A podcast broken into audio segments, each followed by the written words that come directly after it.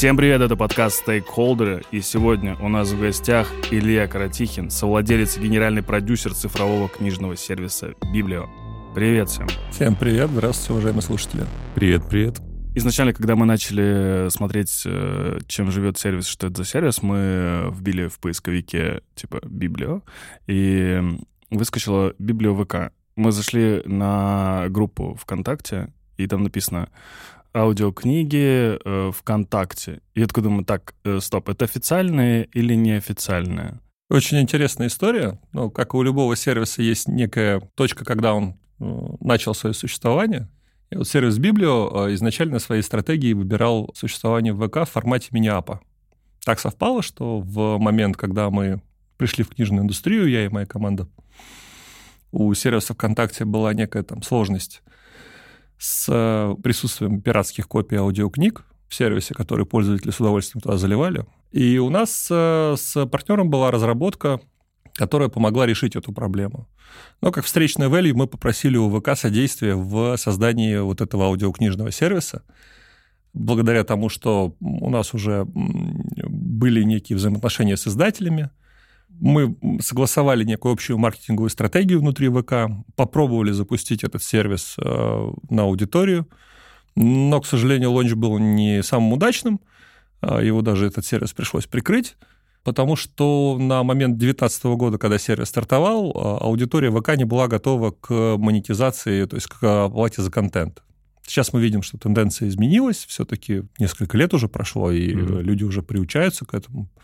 Плюс э, вот, наш инструмент в том числе э, вычистил очень сильно ВК. Если сейчас попробуете найти хоть какую-нибудь издательскую книгу в свободном доступе, вы этого не сможете сделать. Но исторически так сложилось, что мы себя позиционировали как некий такой эксклюзивный э, сервис внутри ВК на момент его запуска. Поэтому вот Библио ВК так и пошло Библио ВК. Плюс домен Библио ВК у нас, который э, оказался единственным свободным для э, размещения некой информации о сервисе как-то оно так закрепилось. В целом мы не настаиваем на этом, но нам приятно, что мы были теми самыми людьми, которые начали в ВК разминать эту историю.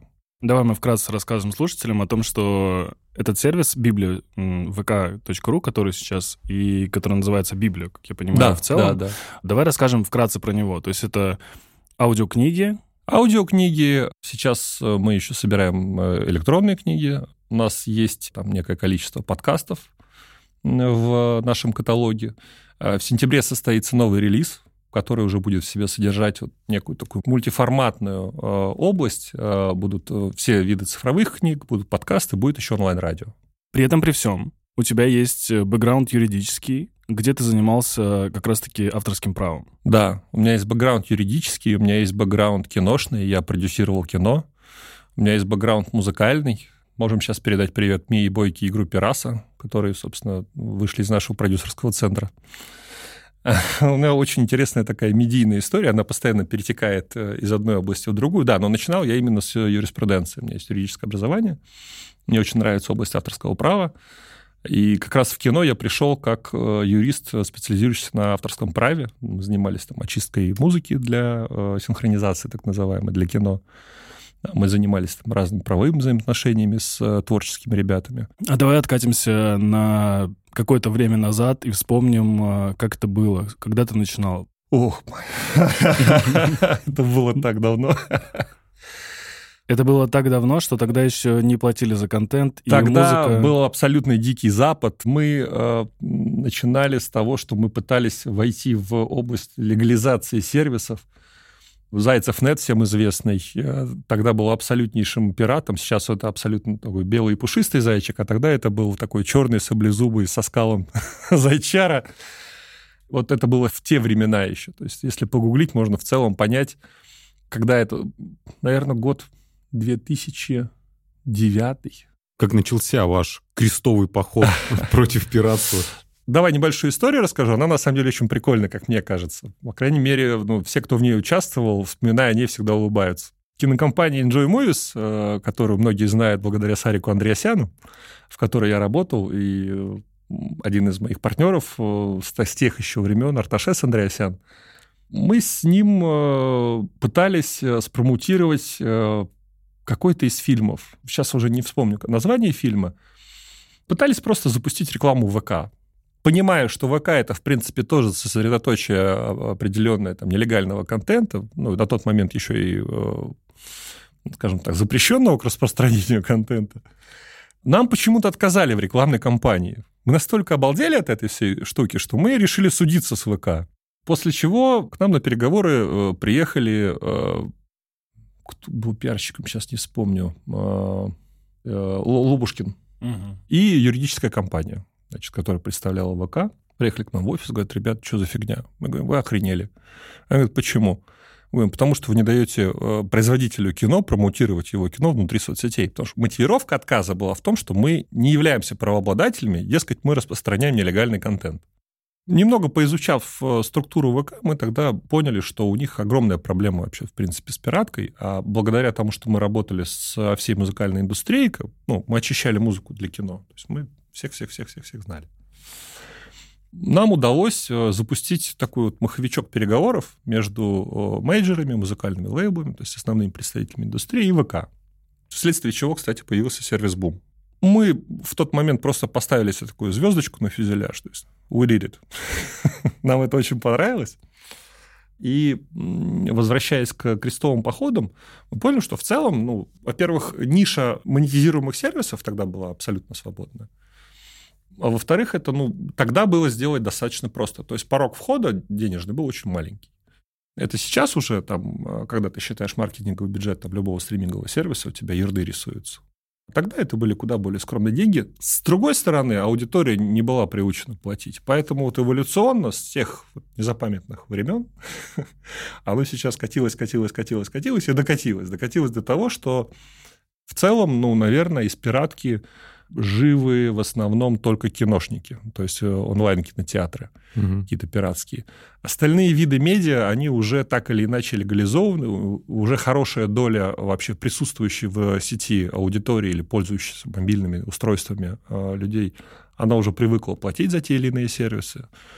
Яндекс Плюс приучил всех слушать музыку в легальном сервисе, несмотря на то, что этот сервис для него убыточный. Это, в принципе, такая клеевая основа для подписки плюс, все эти медиа-сервисы. Ну, нам понравилось. Как бы если открутить мою биографию, то с тех пор, как появился бум, э, я занялся там, кинопродюсированием, э, музыкальным продюсированием, но сейчас вот опять вернулся в медиа. И вот где-то, получается, с 2018 года я активно развиваю там разные сервисы. До записи ты сказал, что сервис существует уже 4 года, сервис Библия существует mm-hmm. 4 года. Как ты туда пришел? Почему именно аудиоконтент? Просто если отследить, то сначала музыка, потом кино, а теперь аудиокниги. Как будто, знаешь, ты взрослеешь, и у тебя интересы такие взрослеют. А, прикольный, прикольный коммент. Да, я задумаюсь об этом как-нибудь на досуге. Нет, это... Нельзя сказать, что я целенаправленно туда пришел. Я его создал. То есть э, сама идея по созданию сервиса, она родилась вот из той истории про пиратку э, аудиокниг ВК, которую я рассказал.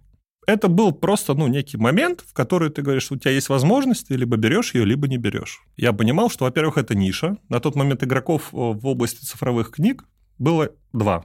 Патефон и Литрес. А Букмейт? А Bookmate, он э, на тот момент был в основном в цифровых э, электронных книгах, то есть в чтении. Mm-hmm. А Storytel? Storytel? А Storytel пришел сильно позже. Mm-hmm. Storytel появился, если мне память не изменяет, где-то в 20... в конце 20-го, может быть, в начале 21 года. К сожалению, очень там недолго просуществовал в России. То есть за рубежом он существовал давно, но исторически они пришли э, вот в тот момент. В целом, наличие такого относительно небольшого конкурентного окружения давало там, понимание, что э, вход на рынок э, понятный, аудитория там уже на тот момент была. Там, спасибо Литрессу, они молодцы, они э, провели огромную работу по аккумулированию. Да, по созданию вот этой вот читающей и слушающей аудитории, но платящей за контент. То есть пиратских сайтов была масса. Есть такой Максим Евгеньевич Рябыка, а, большой специалист по борьбе с пираткой, который представляет в целом, наверное, всю книжную индустрию, он со своей командой за пять лет а, в целом искоренил пиратку. То есть сейчас... Он э, активист или это что какая-то Нет, ну, он, организация? естественно, не бессеребренник. Понятно, что он... э, Ну, название организации, вот что. А, есть такая штука, называется Азапи. Это организация, созданная там, Литресом и э, крупными э, издательствами, которые, э, ребята, которые там, занимаются этой антипиратской деятельностью. В целом, на мой взгляд, на сейчас их задача уже выполнена.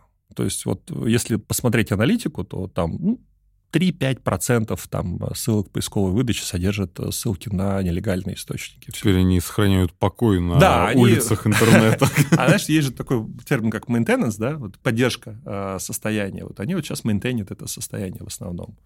Но они выходят, стараются на новые рынки, там рынки самоздата, еще какие-то.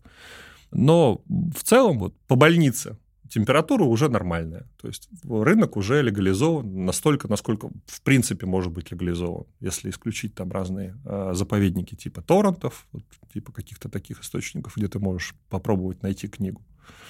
Но в целом рынок уже выглядит очень беленьким. Когда мы начинали, это было не так. Это, кстати, была одна из э, сложностей для нас. Но мы с командой э, разработали очень прикольную штуку. Мы э, помогали Азапе вот в их движении, мы легализовывали пиратов, и до сих пор это делаем.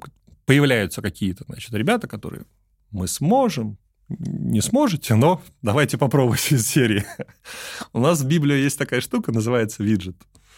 А, Мы э, размещаем, по сути, э, легальные книги на пиратских источниках. То есть мы исходим из какой философии? Если у тебя есть ну, некий ресурс, на который ты каким-то образом там, привлек какую-то аудиторию, выгонять эту аудиторию с твоего ресурса, это значит э, форсировать их э, там, попытки поиска какого-то очередного нелегального источника. Окей, твой ресурс им нравится, мы с этим very happy. Но у тебя есть нелегальные э, копии там, произведений, давай мы их заменим на легальные. И за счет разных там IT-magic штучек э, мы э, превращаем нелегальный каталог в легальный. Тем самым мы сохраняем владельцу ресурса его аудиторию, то есть он продолжает зарабатывать на рекламе, они в основном, ну, понятным образом, все на рекламном э, инструментарии живут. Но и мы э, предоставляем возможность э, прямого доступа без перехода на какие-то другие сайты, то есть мы не уводим трафик никуда. Это, наверное, основная отличительная наша особенность. То есть они покупают, то есть Они платный контент? покупают, Ну, грубо говоря, вот вы тестовое, да, даете, они такие ознакомились, а ознакомительные потом фрагменты. нужно Да, да, да. немножечко заплатить. Вообще По цене. распространенная очень история сейчас, на самом деле, потому что я когда искал э, книгу, ну, короче, я искал одну книгу, и на все сайты, на которые я заходил, типа, ну, я вбивал скачать, да, там, скачать бесплатно и так далее. Да не, не, не- то, чтобы, не то, чтобы я пират, бы. А, Ну, просто жмот. и, даже не то, чтобы я жмот, на самом деле этой книги нет нигде в целом. ладно. Что за да, книга это такая? книга э, «Золотой стандарт гостиничного бизнеса нового тысячелетия». Ее в целом нигде нет вообще. Ее нельзя купить ни в цифровом виде, а скачать ее, ну, практически тоже нельзя, потому что там, типа, PDF-ки, которые от- ксерокопированы, собственно, они тоже какие-то супер отвратительные. Я когда Кровь зах- из глаз идет сразу, когда да, да, да. читать. Ну, потому что они перепутаны специально, как будто специально страницы перепутаны, и ты читаешь там, типа, идет десятая страница, потом трехсотая, потом восемьдесят вторая, потом, типа, и, и чтобы, короче, срастить это все, это нужно прям постараться. Нужно распечатать и да, и там на этих сайтах были кнопочки типа э, купить здесь, там вот такие другие книги. Э, Нужно было переходить, собственно, там на какие-то каталоги для покупки их. Вот это, да, та история. Да, но мы пошли чуть дальше, то есть мы никуда не переводим пользователя, что облегчает в целом доступ и уменьшает количество отказов от покупки. Потому что, ну, как говорится, what the fuck, я был на одном ресурсе, ты меня начинаешь гонять по другим, по третьим, по пятым, где у меня ни авторизации, ничего нет. Мы сделали э, так, что можно купить здесь сейчас тем самым. Ну, мы способствуем вовлечению как раз в легальное потребление. То есть вот этот крестовый поход против пиратки, он не заканчивается. В целом это офигенный инструмент для привлечения аудитории. Я знаю, киношники сейчас пошли в эту же историю. То есть они, э, влияя воздействию там, на пиратские онлайн-кинотеатры, э, заставляют их, э, опять же, встраивать свои плееры да, и откручивают рекламный инвентарь. Ну, у киношников и у сериальщиков сейчас, конечно, сложнее в связи с тем, что многие сервисы ушли, то есть и контента, в принципе, ограниченное количество. О, сейчас очень интересно. э, Смотри, какая штука. Давай э, на пересечении медиа и юриспруденции сейчас подсвечу один прикольный момент.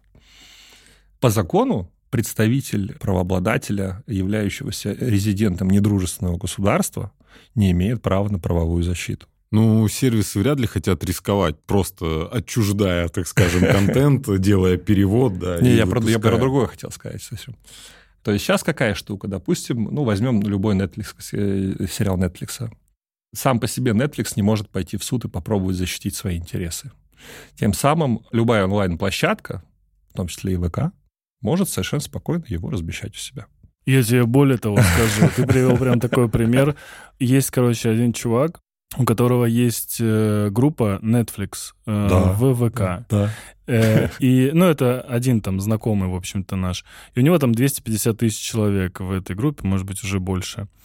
Самый прикол в чем? В том, что ему на полном серьезе пишут люди, типа, ребята, Netflix, пожалуйста, разместите сериал такой-то. То есть некоторые даже думают, что это реальный Netflix, который ВКонтакте заливает свои фильмы. О, это, блин, это вообще офигенная тема э, с восприятием а, легальности контента, ребят. Это бомба. Это бомба и боль. Мы когда строили нашу партнерскую сеть, а у нас ну, партнерская сеть достаточно большая, она насчитывает сейчас порядка Посещаемость что-то около там, 30 миллионов в месяц, совокупная по нашей партнерской сети. Это пользователи, имеешь в виду, на, как на ваш сайт переходов? Нет, или... мы не переводим на наш сайт, это вот Запрос сторонние контента? ресурсы, которые мы легализовали. То есть у нас там порядка 40 с небольшим ресурсов, и вот которые в совокупности дают такую посещаемость по месяцу. Но когда ты начинаешь с ними общаться, он говорит, а что случилось? А почему мне нельзя? А почему всем можно, а мне нельзя, например? Или а я купил эту книгу, допустим, в Литрес. И скачал ее. Литрес — единственный сервис, который до сих пор дает возможность скачивать, что, на мой взгляд, совершеннейшее зло и только позволяет продуцировать там пиратку. А он говорит, м-м, а почему нельзя? А что такое? И ты начинаешь вот, ну, непонятно, то ли он дурака включает, то ли он действительно в это свято верит. А еще второй прикол есть. Когда ты с кем-то из пиратов общаешься, пытаешься как-то его вразумить, он говорит, а почему там на 25 других ресурсах это есть? Говоришь, чувак, ну какая разница, кто где ворует, ты не воруй. Говорит, а, ну ладно. И вот такое ощущение, как будто происходит какой-то такой внутренний слом у человека. Он пытается понять действительно, что это ну, кто-то создал, кто-то за это деньги заплатил. Но в конце концов, там час записи, мы все можем примерно посчитать, сколько стоит. Вы записываете подкаст, у вас есть свои издержки. У создателя аудиокниг есть свои издержки, которые еще больше, потому что надо права купить, допустим, у какого-нибудь Стивена Кинга. А это уже хорошие деньги. То есть прям нормальные. Мне кажется, знаешь, это история про финансовую неграмотность. Вот есть люди финансово неграмотные, а есть люди юридически необразованные. Ну, типа, в, даже в, в самых простых вещах. Когда мы начали разбираться тоже с юридическими правами, юридическим правом в сфере авторства, мы столкнулись вообще с огромным количеством всяких таких инсайтов, которые, ну, казалось бы, а такие, а, вот так нельзя, да? Чуваки, а раньше можно было. Да, а Нет, никогда нельзя было. Просто раньше это было не в фокусе, а сейчас каждая индустрия начинает наводить порядок и э, пытается либо обелить как бы рынок, да, чтобы не порушить его. Ну, это, в конце концов, ломать через колено зачем? Есть очень прикольный пример. Есть ребята, называются ADV Music. Угу. Они заключили соглашение с э, там, музыкальными менеджерами, лейблами, в общем, с основными игроками, и как раз легализуют музыкальную э, цифровую индустрию. И у них доходит до смешного. То есть там пираты начинают там на домен третьего уровня выходить, условно говоря, бегая от них. Их блокируют, они говорят, а мы ушли на третий домен, переливают туда трафик. И у них каждый день появляется новый третий домен.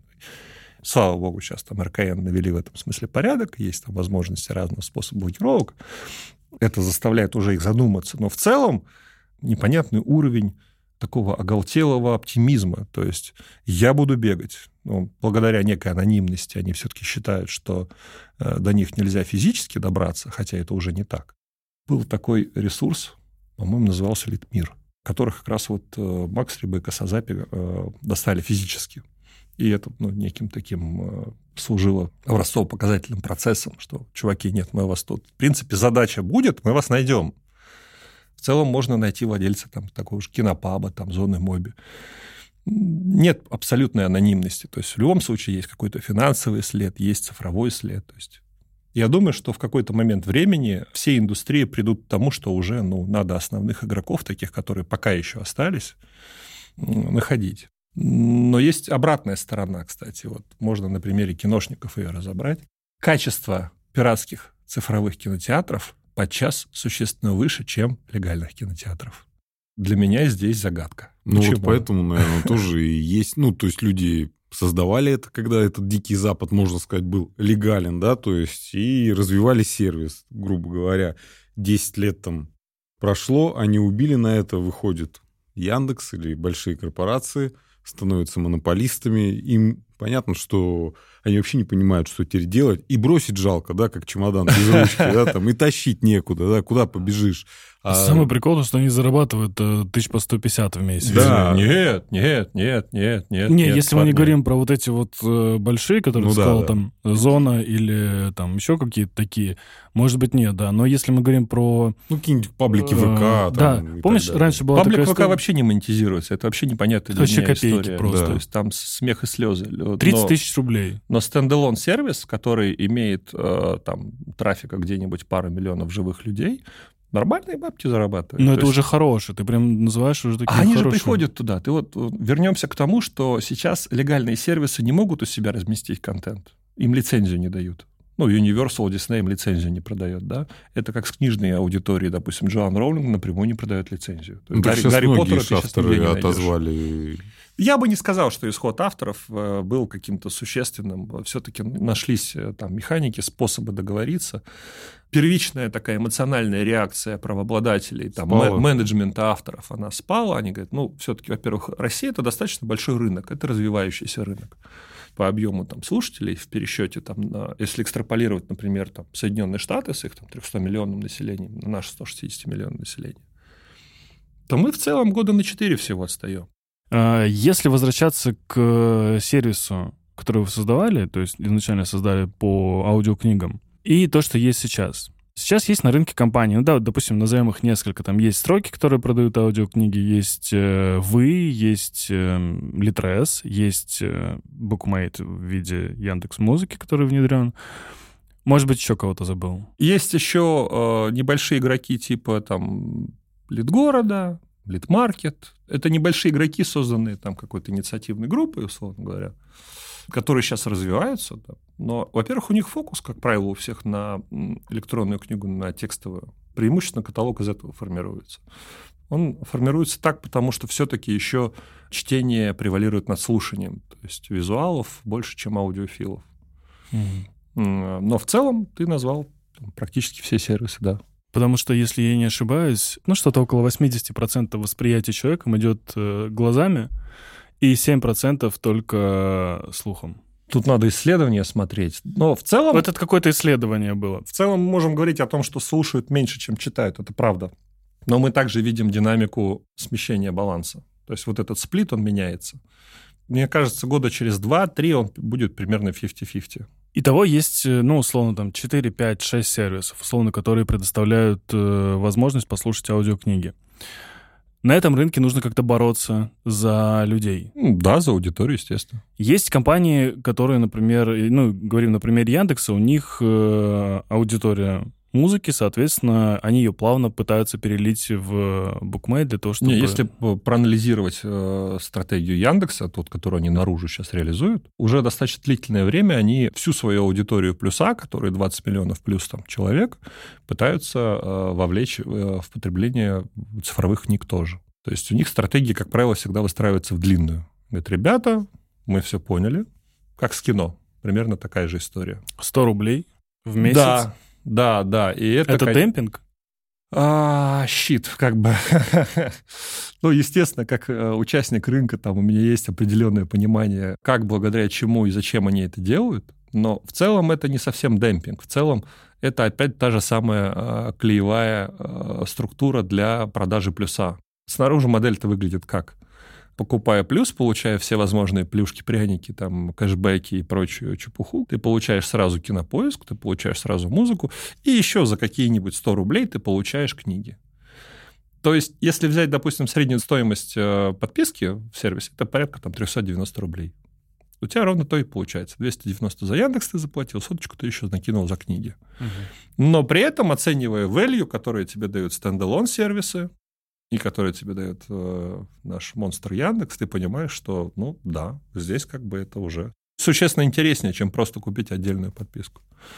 И, э, на мой взгляд, сейчас пойдет, будет именно борьба с сервисом, потому что другим ничем ты не сможешь привлечь. Ты не сможешь демпинговать, как Яндекс, ты не сможешь вкладывать столько денег в контент, сколько вкладывает Яндекс. То есть э, в книжной отрасли, так же, как и в киношной индустрии, сейчас началась активная борьба эксклюзивами. МТС на запуске э, ввалил безумное какое-то количество денег в эксклюзивы э, у разных издателей в разных форматах, но они вот так отстраиваются.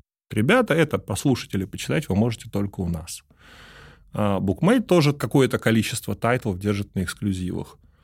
Но при этом еще имеет вот это преимущество в виде там 100 рублей upsale ом к Яндекс Плюс. Кажется, что в длинную будет достаточно сложно уже конкурировать на этом рынке. Но есть, как всегда, нюанс. есть нюанс в виде того, о чем я говорил в примере на там, киношных сервисах. Качество сервиса. Все-таки, вот, во-первых, книга — это такой контент, который где-то посередине между музыкой и кино по стоимости. Понятно, что киношные бюджеты там сотни миллионов рублей, там, долларов могут достигать. Но стоимость копии, стоимость билета, например, или стоимость копии в цифровом кинотеатре у тебя в среднем там колеблется, если говорить про билеты, то это там от 150 рублей там, до 600 на какие-то большие блокбастеры. А по стоимости копии в онлайн-кинотеатре это тоже где-то от 70 рублей там, до 500 рублей. Книга — это отдельный вид контента. На... Не все читают книги. Давайте так. Все смотрят кино, все слушают музыку, но не все читают или слушают книги. И при этом стоимость самой книги, она в целом варьируется тоже от 150 до 800 рублей. Это совершенно другой процесс. И авторы и правообладатели, понимая это, то есть вот э, есть же два каталога. Вообще в книжной индустрии есть две модели э, монетизации. Это поштучная покупка и подписная модель. И вот поштучная покупка – это как раз та модель, которую в основном и кормит автора. Потому что здесь все понятно. Там человек заплатил условные там, 500 рублей, произошел некий рефшер между площадкой и издательством, и дальше автор там получил свои роялти. В случае с подпиской у тебя вот эти 390 рублей, которые я сказал, средняя стоимость подписки, они размываются. Потому что пользователь начинает как сумасшедший бегать между книгами. Говорит, я то послушаю, я это послушаю, я там почитаю, это почитаю. Если он, в принципе, читает. Если он не читает, то он, как правило, описывается, и все, и он уходит как бы из когорты. Это же мы видим как бы вот опять в сплите. То есть есть некая общая аудитория, которая вовлечена вот в книжную отрасль, в книжный рынок.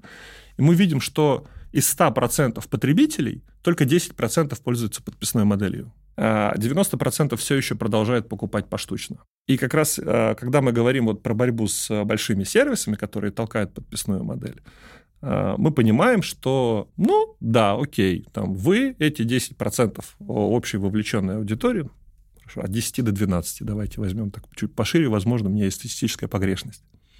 Но э, все равно 90% остается. И они, покупая книгу, книга же, она ну, не может быть прочитана за день.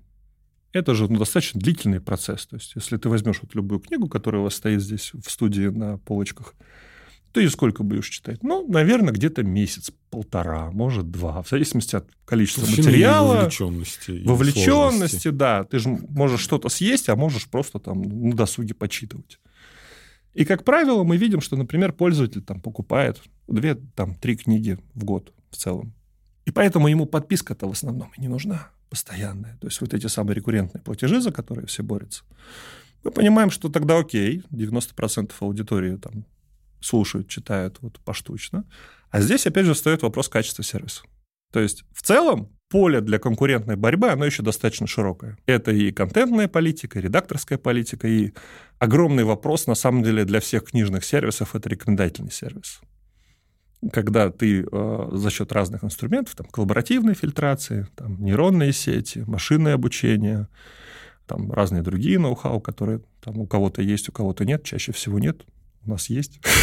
Расскажи, как у вас это реализовано. Нам это очень интересно, потому что мы все думаем о системе рекомендаций в подкастах. И вот как раз близко это длинный аудиоконтент, с которым тяжело. Да, это такая форма, с которой очень сложно работать.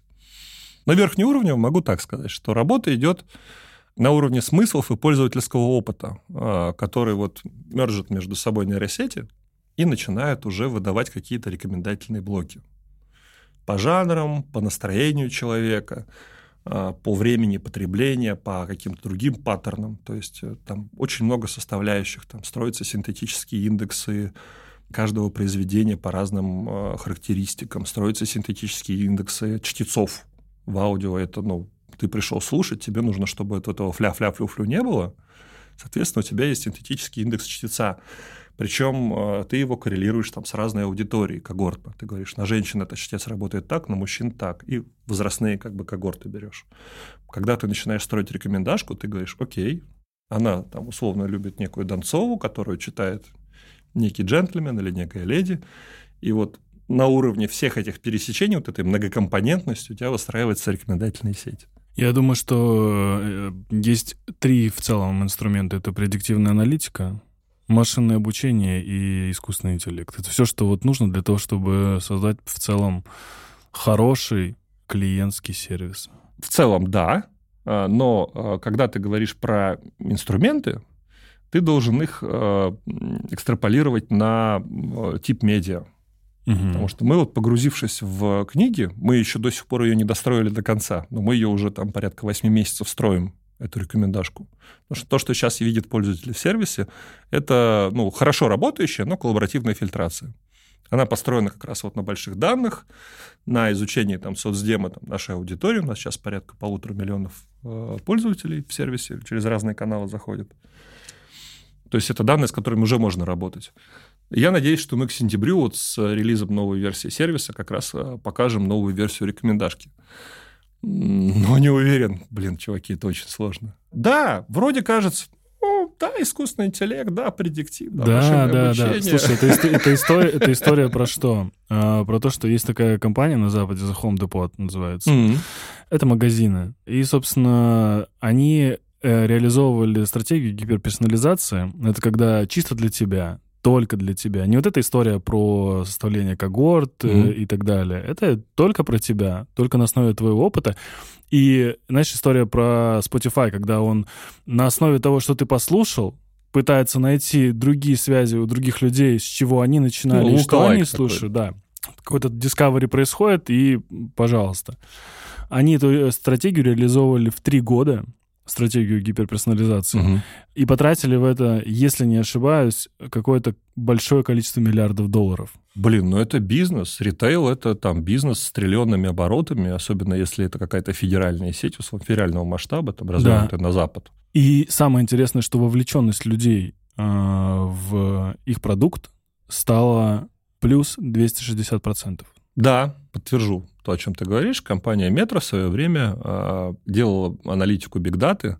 Например, что покупают люди, когда слышат э, оповещение про ураган. Угу. Или э, что покупается в 30-градусную жару э, там, в Майами в целом, вот, э, на какую-то когорту, на какую-то группу. И они замешивали это как раз вот уже в э, понятный там э, баскет, который обычно человек набирает. У них тоже получился сумасшедший рост как бы, вовлеченности и рост чека. Серж за это борется. Абсолютно. Да, еще мне, знаешь, кажется, что сервисы вообще, вот, которые сейчас существуют, и в целом история не про то, как э, привлечь новых, а как удержать старых. Привлечь э, нового человека, его намного дороже, чем удержать старого. Книжная отрасль в этом смысле, она чуть отличается. Вернемся к тому, что книги это такой тип контента, который э, далеко не всегда востребован, он требует достаточно большого времени э, на его потребление. Ну и в целом он специфичен. Ну, слушай, допустим, э, я хочу разделить тут точку зрения Ивана. Типа, вот я на Литресе, да, да. Э, покупаю там уже, ну, 5-8 лет, может. Появился Яндекс, да, который, ну, явно дешевле, потому что я все равно три примерно книги в месяц, там, ну, 2-3 книги я покупаю. Ну, ты уникальный равно... Э, пользователь, я тебе хочу сказать, что ну, ты я входишь я, в когорту я, платиновых. Я, я не уйду там в... Ну, я не ухожу в Яндекс. Мне уже привык к плееру э, Литроса. И у меня там список книг уже такой, блин, километровый, и мне жалко уже. То есть наоборот. А когда ты э, уходишь, ты уходишь навсегда. Да. Вот в чем прикол. И типа. как бы, и вроде там дешевле. То есть 99 рублей за все книги, и у них даже есть эксклюзивы. И у тебя один, черт, есть подписка Яндекса. То да, есть для но тебя нету, это именно upsale. Ну да, ну меня там нету. А ну, я имею в виду 99 рублей за Когорты пользователей не, очень не сильно разные. Вот ты ходишь в Ultra Gold Platinum, uh, fucking мега юзер. VIP. Не, ну ладно. Мега лояльный. Иногда я месяц там, ну, пропускаю, грубо говоря, когда я там устал и музыку Мега лояльный, да, мега лояльный пользователь, который много читает, который занимается там самообразованием, возможно, который просто интересуется, ну, не, ну я и развлекательную литературу. У меня, то есть, там одна какая-то что-то серьезное, две, три, четыре, там у меня какой-то вообще там мусор, грубо говоря, жвачка для ума. Понимаю, ну, развлечение, опять же. Но это да, развлечение, развлечение через какие-то эмоции. Мы все покупаем эмоции. Мы когда слушаем музыку, мы э, пытаемся получить какие-то эмоции, да. Ну и к тому, что вот я не уйду за там, и также э, у вас получается, вам главное удержать. Если кто-то уже подсел на ваш сервис, вам же главное удержать, а привлечь кого-то. Это же пипец. Я не представляю, сколько нужно, чтобы не, привлечь не, в книжный не сервис. Не так, не так. Нет? А, да, я же тебе сказал, что ты вот ультра-мега-платиновая как бы когорта. Это вот такие пользователи, как ты. Вы составляете 2% пользователей Литреса. Получается, эти 2% тратят больше денег? Нет. Столько Нет, основные деньги генерируются как раз на тех людях, которые... Э, конкретно, если разбирать модель Литреса, основные деньги генерятся на тех, кто приходит за одноразовой покупкой. Это основной как бы котел. Если говорить про то, как вообще пользователь вот путешествует между сервисами, лояльных пользователей, таких, которые вот прям держатся за сервис, по какой-то, кстати, непонятной причине, ну, то есть, если ты видишь сервис качеством лучше и деньгами лучше, то и какого бы черта не перейти. Ну, ну апки, поркуа и не па. Апки нету особо ни у кого удобной. Вот, вот, ждем сентября. Хорошо, я буду ждать. Вот.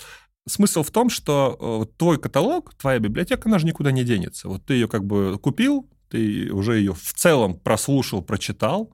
Книги характерны тем, что их не перечитывают, как правило.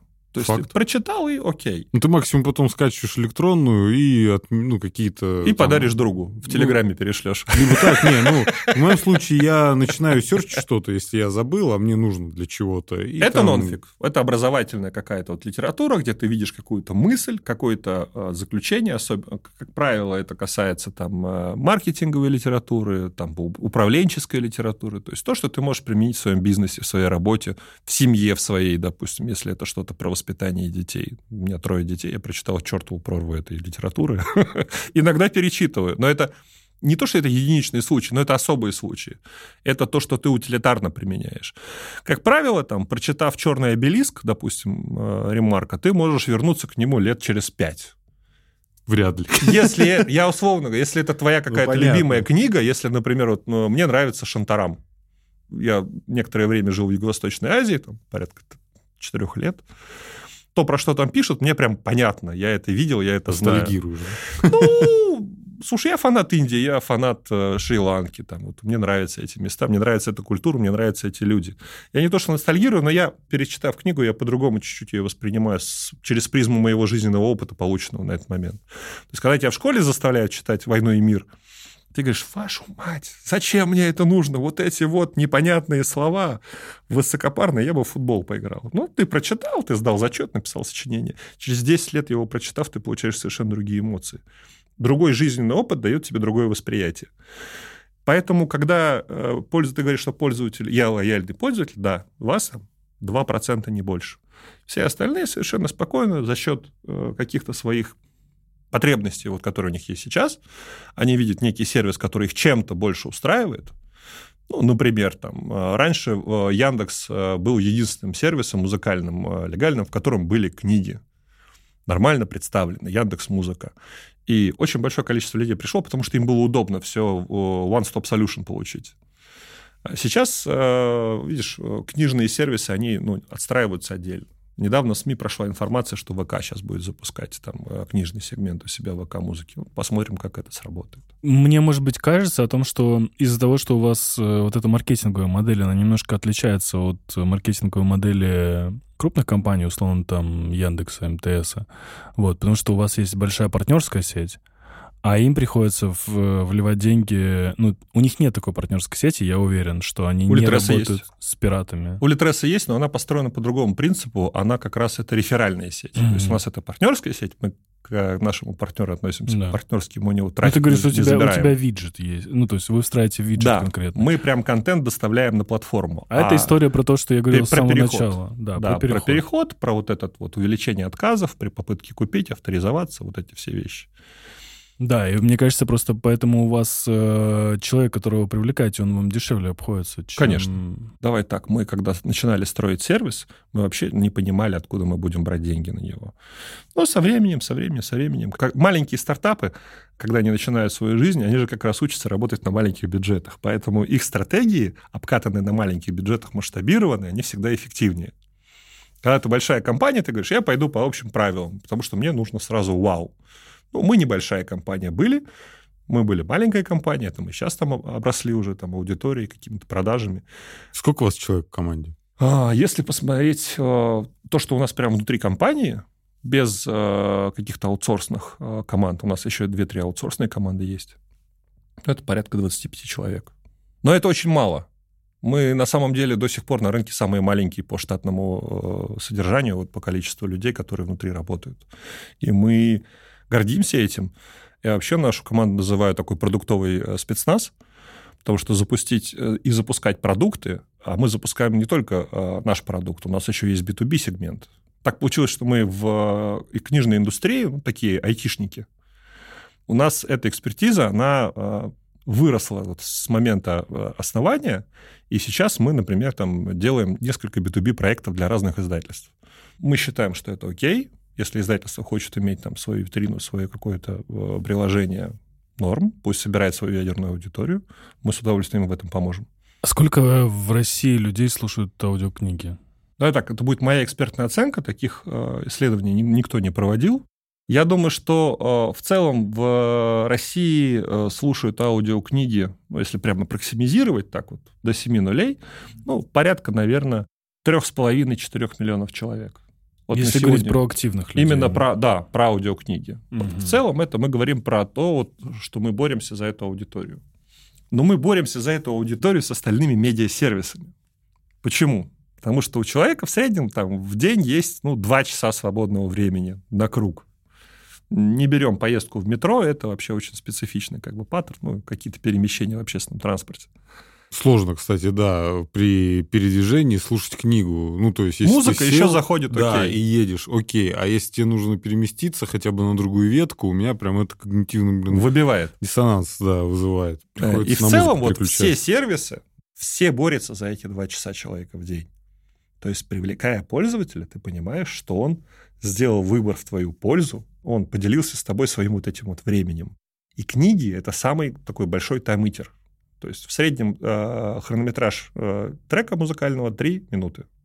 Э, Если мы говорим про кино, то это там, ну, час 30, час 40. Если мы говорим про индийское кино, да, там, ну, это специфика, там может быть 3,5 часа, но э, если, например, сходить в индийский кинотеатр, у вас будет антракт посередине. Вот такая прикольная штука. Кстати, очень прикольная модель. Мне очень нравится. У них больше свободного времени просто. Не, они же лютые фанаты кино, там, э, киноиндустрия, там, сумасшедшие объемы просто э, показывают. Но оно и понятно, у тебя приближающийся там к двум миллиардам, э, к двухмиллиардной отсечке населения, которые очень любят кино, поэтому любой фильм... И хотят верить в чудо. А, да все хотят верить в чудо. Все же уходят от реальности, когда э, идут в кино, когда там слушают музыку, когда читают книгу. Их обыденная жизнь, их вот это вот э, стандартная, да, это там, день сурка, он начинает задалбывать, и ты уходишь вот куда-то. Ты же, собственно говоря, и в соцсеть для этого уходишь. Ты начинаешь проживать жизнь других людей с их эмоциями, с их какими-то приколюхами, получая эндорфины.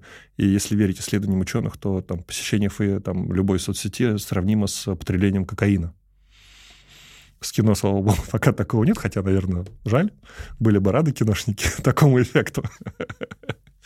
Но вот количество эндорфинов, которые человек получает, а, это как раз уход от реальности.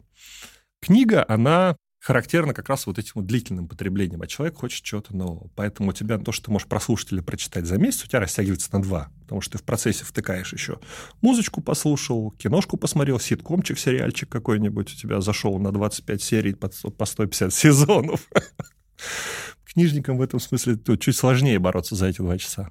3,5 миллиона, мне казалось, Аудиокниги. больше, больше людей. Аудиокниги. Да, я понимаю. Мне просто казалось, что как будто бы больше. Смотри, есть приколюха, которая называется статистика. Допустим, мы возьмем там сервис Litres, который мы сейчас очень много упоминаем, да?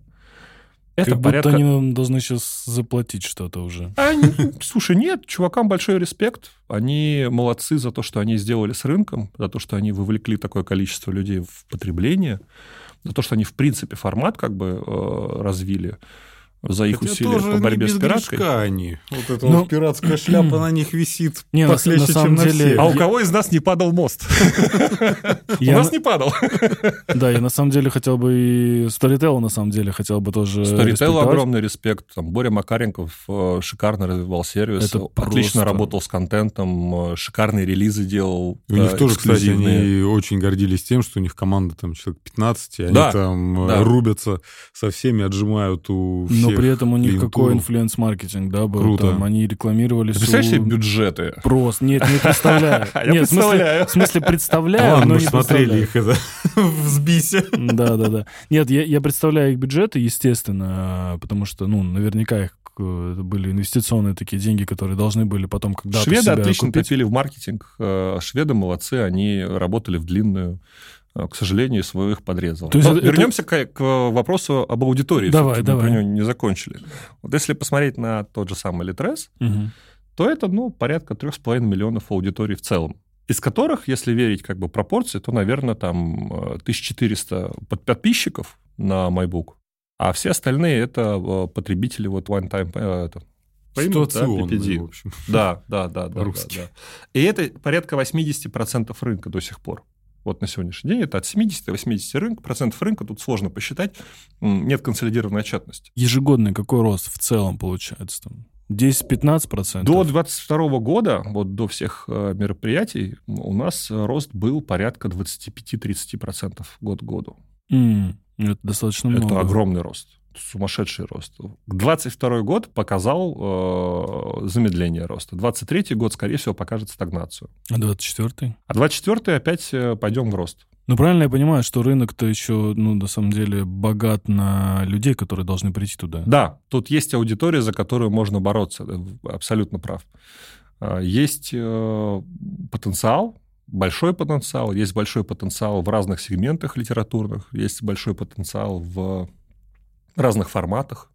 То есть мы, э, говоря про книги, мы не забываем, например, про комиксы. Понимаем, что это тоже достаточно большая аудитория, которая сейчас приходит на рынок. Даже не только среди молодежи, хотя, казалось бы, графические романы – это вот то, что им надо. Нет, 30-40-летние ребята совершенно спокойно, им нравится. Если посмотреть на потребление там манги, то какие-то, ну, реально несколько десятков миллионов. Мальчик в 12 лет смотрит Симпсонов, мальчик в 20 лет смотрит Симпсонов, мальчик в 35 лет смотрит да, мальчик Симпсонов. в 41 скоро Да. тоже смотрит Симпсонов. Я тебе больше скажу, с удовольствием. Это абсолютно Южный парк. да, Южный абсолютно. парк это вообще шедевр. Сатиры. Шедевр политической сатиры, да, да, да. да. Ну, как и Симпсоны, кстати, в целом тоже на этом же выехали. Но они просто чуть такие. Там чуть более иронично. Чуть полайтовее. Нежели там сатира такая жесткая. В лоб. Вот, поэтому аудитория да, есть за что бороться, есть кого привлекать. До сих пор есть как бы такие лакуны, откуда ее черпать. Но МТС, э, я думаю, что сейчас тоже внесет свой вклад. Когда появляются большие сервисы, мы кайфуем от этого. Почему? Потому что, прикинь, сколько у МТС абонентская база? Ну, где-то 20 с небольшим миллионов, мне кажется, что-то такое. Абонентская база? Да, да, Это одна третья всего рынка телеком. Нифига. Одна третья. Да? Одна третья. Ну, хорошо, сколько у нас весь телеком весит? Ну, со всеми вещами, ты, если говорить, ну, типа там шлагбаумы... там- Не-не-не-не, чисто то вот до- люди, До people. миллионов 80, наверное. Ну, 20 с небольшим миллионов в целом. А, то есть, когда мы говорим про то, что Яндекс со своим плюсом на 20 плюс начинает раскатывать книжный сервис, МТС на свои 20 с небольшим плюс, которые стопудово пересекаются, тоже раскатывает строки. Мы говорим о том, что некоторая доля их абонентской базы, ранее не вовлеченная в чтение, в слушание книг, она придет. А дальше уже мы знаем, как ее, э, за нее тоже побороться. Нам главное вовлечь. Поэтому, когда появляются сервисы, мы такие, вау, классно. Пришел Storytel, в аудиосегмент просто валом хлынули люди. Это история про конкуренцию как раз. Многие конкуренции боятся, особенно какие-то небольшие компании, и думают, что это плохо. На самом деле мы знаем такие примеры, когда приходят условно 10 компаний и продают, вот знаешь, э, есть э, дилеры, ну, mm-hmm. дилеры какие-нибудь, пусть это будут, я не знаю, какие-нибудь машины, например. И когда много этих дилеров, они э, дают этот хороший рекламный буст со всех сторон, и когда ты уже там, и ты такой, вау, да, эту тачку я хочу, а дальше ты уже выберешь, куда тебе пойти. Но когда эти деньги прекращаются и ничего не поступает уже в рекламу, ну там, или там один ушел, второй ушел, третий ушел. Ну, рынок стагнирует. Все. Рекламный бюджет ложится ты даже, на плечи Ты даже если игрока. остаешься там один, да, и ты не можешь вывозить этот бюджет просто. Не, а тебе не надо вывозить бюджет, если ты один, ты монополист. Тут так ты монополист, а просто другие отожмут этот рынок. Ну, другие бренды. Да, придет условно китайский автопром, также раздаст э, свои тачки. А и... я неправильно, да, я неправильно контекст читал. Все, я понял. Ты говоришь, когда один бренд с 10 дилерами топит как да. бы в бренд. Да. да, но мы-то говорим про то, что у нас нет вот этой вот разницы по. Но тут брендам. же бренда нет. Тут да. есть аудио. Есть формат. Сегмент, да, формат, который. Есть формат медиа, в который людей привлекает. И мы от этого кайфуем. А конкуренция, она на самом деле, если бы не было конкуренции даже с а, там, Storytel, ну, у нас не было бы, допустим, тех наших технологических наработок, которые у нас сейчас есть. Плюс сколько пришло людей, которые озвучивают. Ведь в чем проблема была тоже Литреса? О, это вообще Качество, отдельная история. Да. Качество озвучания за счет как раз удешевления стоимости производства технологии. То есть в целом там можно за 100 тысяч рублей дома у себя поставить нормальную студию озвучания. Можно недорогую, но уже приемлемого качества. Не будет звучать, как будто ты там э, в телефон э, начитался всеми фляканьями, шипениями и прочее. Это будет звучать уже приемлемо. Плюс там небольшая звукорежиссура, плюс музычка, уже получается приемлемый продукт. Есть несколько проектов в аудиокнижном сегменте. Один из них – это наш партнер «А-книга», второй называется «Книга в ухе». И там как раз ребята, они э, собирают э, контент, который вот тот самый UGC, который нормальный UGC, который по правам чистый, который вот... Есть некая литература, есть некий актер озвучания, который хочет выйти на этот рынок, завоевать некую репутацию, получить. И он что делает? Он начинает читать чьи-то произведения. Льва Толстого свободного по правам, там, либо какого-то автора молодого, либо не молодого, с которым он договорился. А есть звезды среди чтецов. Есть там наш большой друг Кирилл Главин, который входит в топ-3. Есть там Олег Булдаков, есть там товарищ Чунишвили, который Акунина читал всю дорогу.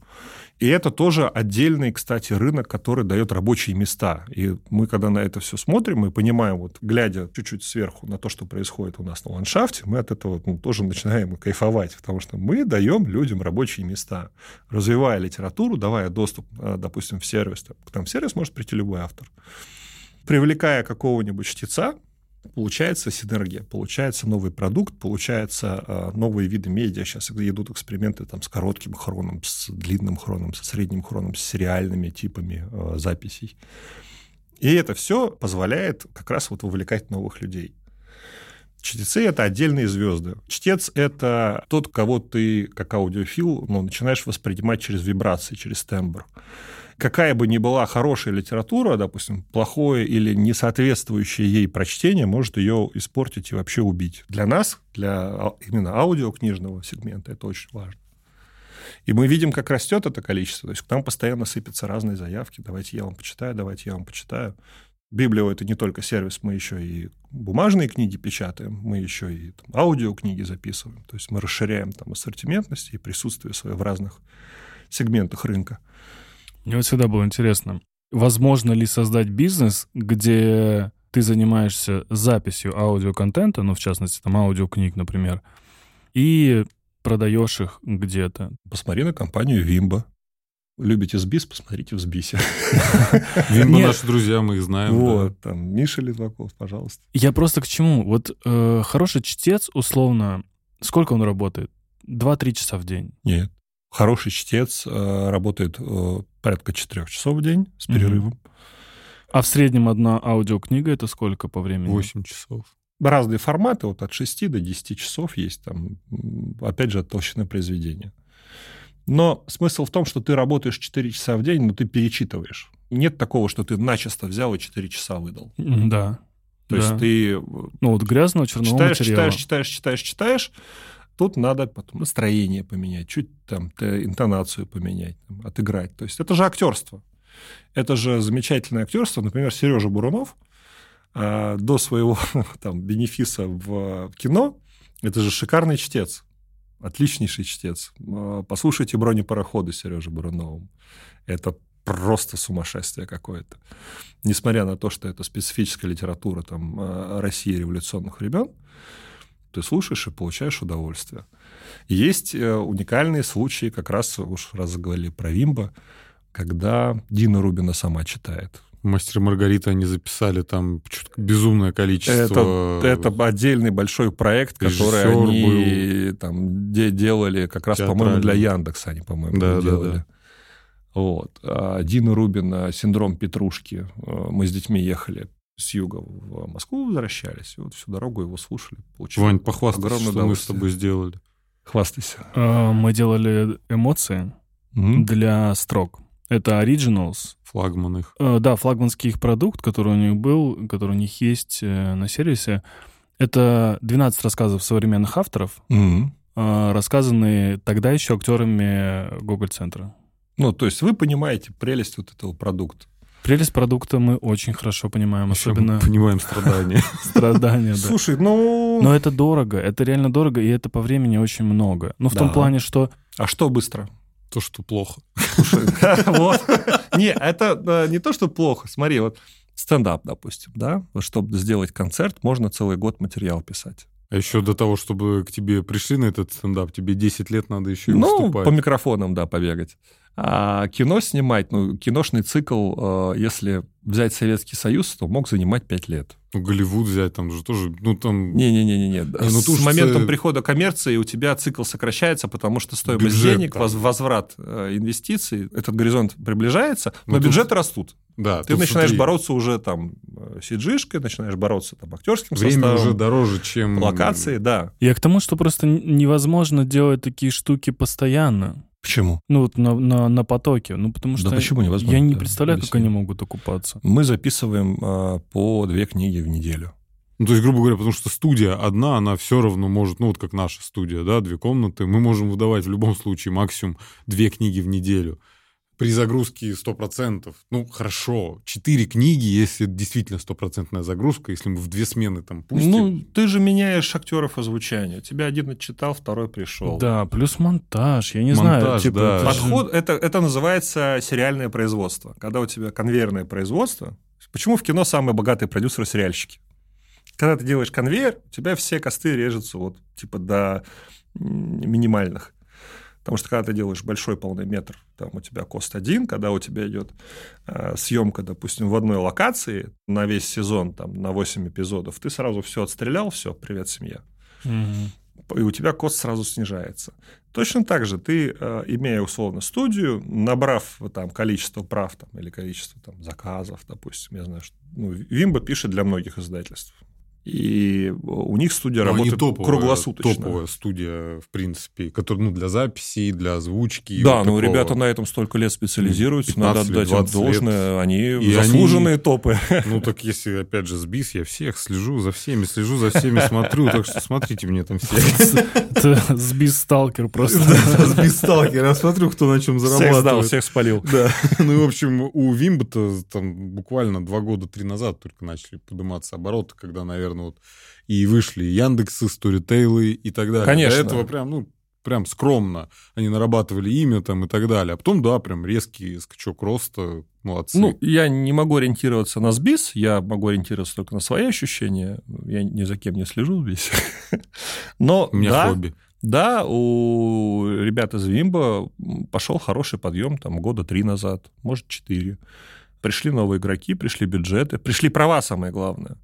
Ведь э, если, например, посмотреть, как создается вообще аудиокнига, раньше создавалось, это сейчас у нас синхронный релиз идет, потому что все уже привыкли к тому, что аудиокнига — это востребованный формат. А раньше ты сначала продавал электронную книгу год, потом ты брал весь свой каталог и смотрел, что у тебя из электронки в целом заходит, что продается. Потом ты делаешь из этого продукт для слушателя. Студии было мало. Там вместе с Вимбо начинала такая аудиокнига была студия. Ее возглавляла, создала и возглавляла Таня Плюта. Потом их э, купила компания АСТ. У Литреса, да, своя была студия. У Литреса до сих пор есть своя студия. У XMO есть свои студии, которые они отстроили, которые тоже работают под нагрузкой. Хвост каталога не озвучен, он огромен а мы понимаем, что есть так называемый сетевой эффект. То есть, когда кумулятивная масса объема некого типа медиа достигает определенного объема, когда ты, любой человек может прийти и найти для себя что-то интересное, и так или иначе в это вникнуть, то есть э, уйти в потребление этого продукта, у тебя растет аудитория, которая туда приходит. Поэтому крупные издательства, как, э, допустим, там, XMO ST, это порядка там, 50% рынка прав вообще на литературу. То есть, ну, понятным образом ребята топят в эту историю и пишут как не в себя. Как ты думаешь, в будущем как-то будет эволюционировать вот этот э, контент? Ну, то есть слушатели будут ли э, требовать что-то еще в а уже есть эксперименты. Уже есть эксперименты, уже э, ну, это еще дороже и сложнее, чем писать простую аудиокнигу. То есть это уже такой next level. Аудиосериал. А, нет, формат записи. То есть формат аудио, когда ты уже э, начинаешь на уровне э, ASMR-эффектов прописывать sound effects, например, когда ты работаешь с оригинальной музыкой, когда у тебя допустим, э, аудиосериальный проект, но у тебя при этом там топовые чтецы э, из э, разряда там, официальных голосов киноактеров голливудских. То есть вот на пересечении вот этого всего а для аудиофила вполне создается новый вид продукта. Я думаю, что мы где-нибудь году к 25-му уже увидим, может быть, даже какой-нибудь небольшой сервис, построенный только на этом контенте для отдельной когорты аудитории. А ты не слушал calls от Apple? А, честно говоря, нет еще. А что это? А, если я не ошибаюсь, Apple в 2021 году, 2020-2021, вот на этом пересечении выпустили аудиосериал Calls называется. И он а, на звонках. То есть, ну, типа, а, там я все пон- построено понял. на переговорах по телефону. Я понял. Это попытка э, знаешь, кино, которое э, построено на скайпе, условно говоря. Да, да, да, да, это тоже своя история, да. Та, та же формация. Ну, он как-то мимо меня проскочил.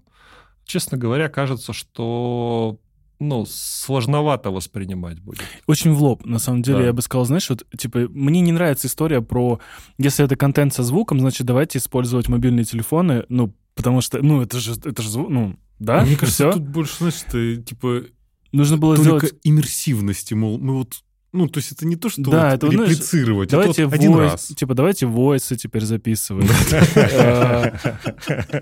Но у нас была идея, хочешь расскажу? Давай. А, у нас была идея, у нас был такой сценарий, но он есть сейчас, пилот лежит, может быть, когда-нибудь мы к этому придем.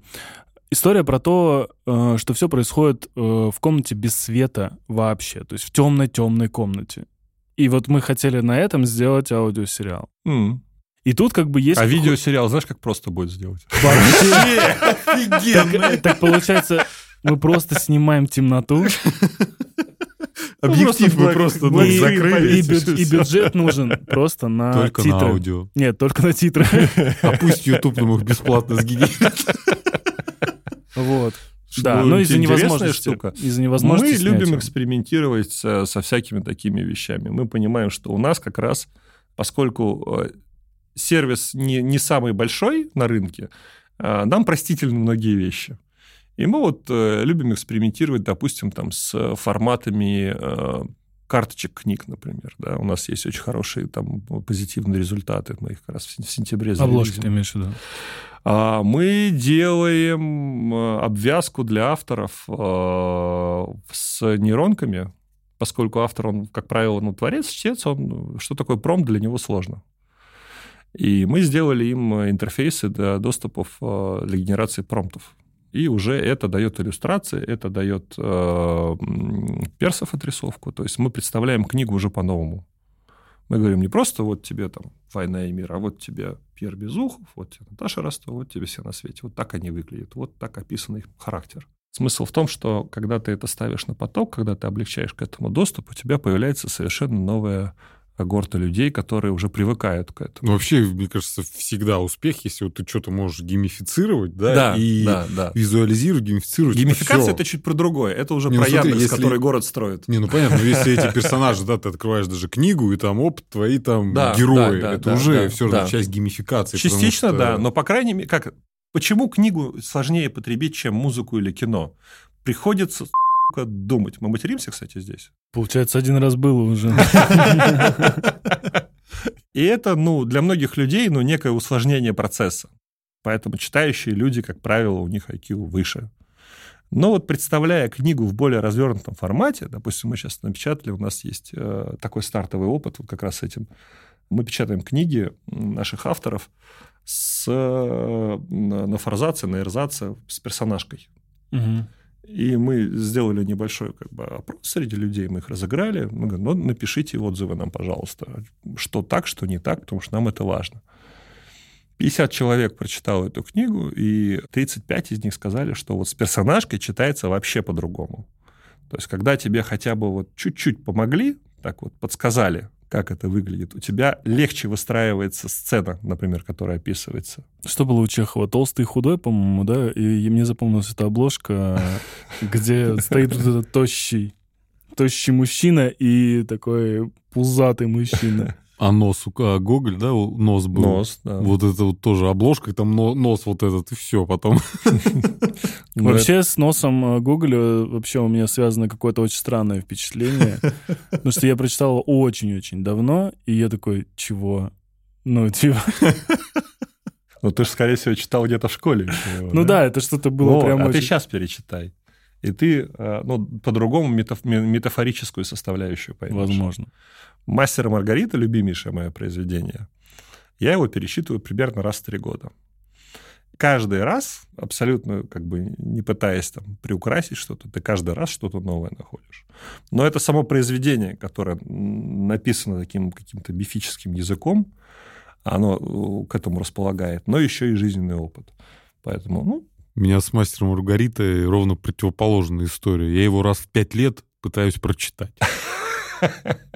И вот у меня первые 100 страниц, и все. Я почему-то, ну вот мне скучно, плохо, что-то другое хочу сделать и так далее. ну, послушай. Кстати, Я вот хотел... есть вот же история, когда ты что-то не можешь... Вот от э, Вимба вот эту я и хочу послушать, но мне жалко покупать у Яндекса подписку.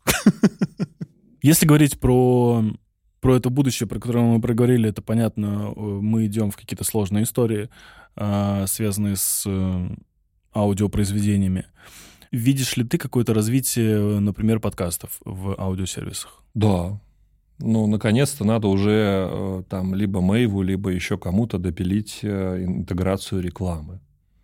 И тогда рекламный рынок будет драйвить подкаст. Сам по себе рынок подкастов, он же на самом деле огромен. Если взять э, опыт наших западных партнеров европейских, ну, то есть правильный подкаст — это шикарная штука. Правильный есть- подкаст — это 100 миллионов долларов. Как минимум, да. Джо есть- Роган. Да. Не только. Не- Привет. Не только, нет. э, Call Her Daddy и прочее, и прочее, и прочее. То есть опыта, опытов достаточно много. А он, ребята, которые тут рядышком с вами в студии в ГПМР сидят, они с удовольствием продают э, подкасты детского радио. Именно продают, то есть их лицензируют. Для подкастов, как для э, медиа, которые не монетизируются впрямую, ну, то есть подписку на подкаст сделать достаточно сложно. Но интеграционная модель уже есть. Не хватает именно широкого рекламного инструмента. То есть, если правильно построить рекламный инструментарий для подкастов, подкасты есть на огромном количестве платформ. У нас в сервисе они вот в сентябре будут вместе с остальными медиа. Они есть в Яндексе, есть везде, везде, везде, везде. В ВК, везде. абсолютно в Сберзвуке, везде. Везде. Но при этом э, на подкастах ВК зарабатывает ВК, откручивая свою рекламу. В Яндексе то же самое. В Яндексе такая же Они история. уже запустили рекламу. у них есть реклама. Если я не ошибаюсь, опять-таки, там есть реклама. Если ты без подписки это слушаешь, Да, то там реклама да, есть. там реклама крутится. При этом подкастер, вот э, чувак, который его создал, он такой, «М, ну, зато я популярен. Такой, Ну, типа, «М, это энтузиазм абсолютно. Это тоже какая популярность. А это история про то, как раз-таки не про сервисы, которые не дают денег, а про людей, которые не хотят их брать. Потому что сейчас вот подкаст-индустрия, если мы говорим об этом, она, наверное, как э, индустрия аудиокниг 10 лет назад. То есть вот эти энтузиасты, которые там условно делали Да, эти аудиокниги, Да, да. они да, такие, да. ну меня слушают, вот какие-то отзывы летят. Да. И, понимаешь? Да, вот это- да. вот- Не, ну ты можешь это включить в медиакит, если у тебя есть несколько Безусловно. подкастов, ты продаешь это какому-то рекламодателю за, опять же, э, один чек с одной интеграцией. Но, как бы дав возможность интегрировать рекламу э, в моменте, таргетируя ее там на соцдем, ты расширяешь сразу, во-первых, аудиторию, во-вторых, ну, ты просто подкаст, условно, YouTube строишь. Да, я это я и объясню, причем это, эта история не вот как раз-таки, если мы говорим про подкаст, это история не про YouTube, который платит э, тебе за начало рекламы, да, условно твоей, а это история про Инстаграм, который в свои сторисы, ну, то есть становясь инфлюенсером, где-то зарабатывая деньги на рекламе, условно, на своей рекламе, которую ты продаешь, он при этом подсовывает э, в сторисы или в ленту тебе рекламу свою, которую, на которую он зарабатывает деньги. Ну, разные модели, разные отношения к этим Да, но моделям. Инстаграм бесплатный сервис. Запрещенная в России организация Мета. Да. Вот эта вот э, запрещенная сеть социальная с фотками, она бесплатная, а Яндекс берет деньги за подписку. И все сервисы, где можно послушать подкасты, берут деньги за Кроме ВК. подписку. Но там реклама. Во-первых, мы видим, что рекламодатель есть. То есть условные там э, билеты, доставки и прочее, им по барабану кому отгружать бабки, по большому счету. Им главное э, таргетироваться ну, и понимать, что будут нормальные э, охваты. Э, Поскольку э, модель вот э, там, ваших коллег по рынку, она предполагает, что есть некий рекламный кабинет и бюджет откручивается, то она заходит. Я не понимаю, почему этого до сих пор не предложено никому из сервисов. По большому счету, сейчас как выглядит ситуация? Подкаст-студия – это такой правообладатель, который с удовольствием а, будет присутствовать на любой площадке. Ровно потому, что ему нужен охват. И любая площадка, которая ему этот охват даст, она молодец. Но, на мой взгляд, это не совсем корректно. Потому что подкаст – это, во-первых, объект интеллектуальной собственности. То есть, какого черта? Ну, это мой подкаст, я хочу там через определенный канал, где у меня есть статистика, его пихать. Ну, Почему вы выкачиваете меня из разных источников, как бы, и интегрируете все в платформу, собирая аудиторию, опять же, на моем подкасте, со мной ничем не делитесь. Не надо же никому объяснять, да, что любой тип медиа, присутствующий на платформе, он так или иначе влияет на ее эффективность. Ну, естественно. Вот. Поэтому вопрос на самом деле за малым, чисто за айтишечкой, вот, за техникой. Сделать одного единственного какого-то интегратора, нормально работающего, обязать все платформы работать с этим интегратором, которые так или иначе э, к себе подключают подкасты, особенно топовые. Пример можно, кстати, привести с э, киноиндустрией. У нас э, киношники э, в какой-то момент времени сотрудничали с компанией, называется «Рантрак», которая собирала статистику со всех кинотеатров. И они не отдавали свое кино для показов в кинотеатр, который не подключен к Рантраку. То есть хочешь работать? Да вопросов нет. Условия всем рыночные. Но дай мне честную статистику, чтобы я видел. Здесь немножко не про статистику, хотя статистика для вас ну, не менее важна. Ну, Здесь кстати, про прямую Яндекс монетизацию. Яндекс а, не дает статистику. не дает статистику, да. А- Опять же, вопросики. Почему? Да очень просто, потому что они выкачивают просто себе. Не-не-не, почему статистику не пошарить хотя бы внутри? Не, Внутри, внутри есть. есть. Внутри А, есть. э, Но а толку? Но это неудобно, опять же. Конечно. То есть ты должен вынужден лазить потом И смотри, 10 если мы подключаем их к какому-то централизованному сервису рекламы, то Яндекс не сможет к нему подключиться Почему? на данном этапе, а потому что он статистику не отдает на RSS-ленту. Ну, значит, э, будет отдавать статистику. Но здесь вопрос консолидированности. На мой взгляд, здесь, э, помимо отсутствия решения вот, э, айтишного, которое можно будет предложить там рекламодателю, нужна еще консолидация рынка. История показывает, что и в книжной индустрии, и в музыкальной индустрии, и в киношной индустрии только через консолидацию решались такие глобальные вопросы. А это для вас глобальный вопрос. Но если какой-то из э, сервисов типа Мэйв или там э, другие, то есть решат вопрос с э, монетизацией, то уже будет проще как-то рынку консолидироваться и выставить свои условия. Давай зафиналим и поймем, а, какие есть перспективы в ближайшие три года у аудиорынка, Аудиокнижного рынка. аудиокнижного рынка, естественно, да.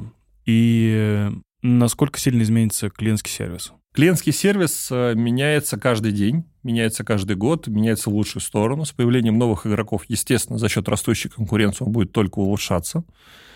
И мы видим уже это сейчас, и мы понимаем, что даже ребята, которые снова Литрес, которые давно на рынке, казалось бы, а, и уже ну, давно себя чувствуют уверенно, а их уверенность пошатнулась, они начали работать над сервисом, они начали работать над клиентским сервисом, они начали как-то думать в эту сторону. Сам по себе рынок аудиокниг будет только расти. Есть огромное количество бэк-каталога еще не записанного, который пишется. Есть э, приток новой крови. Новые российские молодые авторы, новые зарубежные молодые авторы. Меняются поколения, меняется э, литература. Новая этика, новая мораль, да? Появляются новые произведения.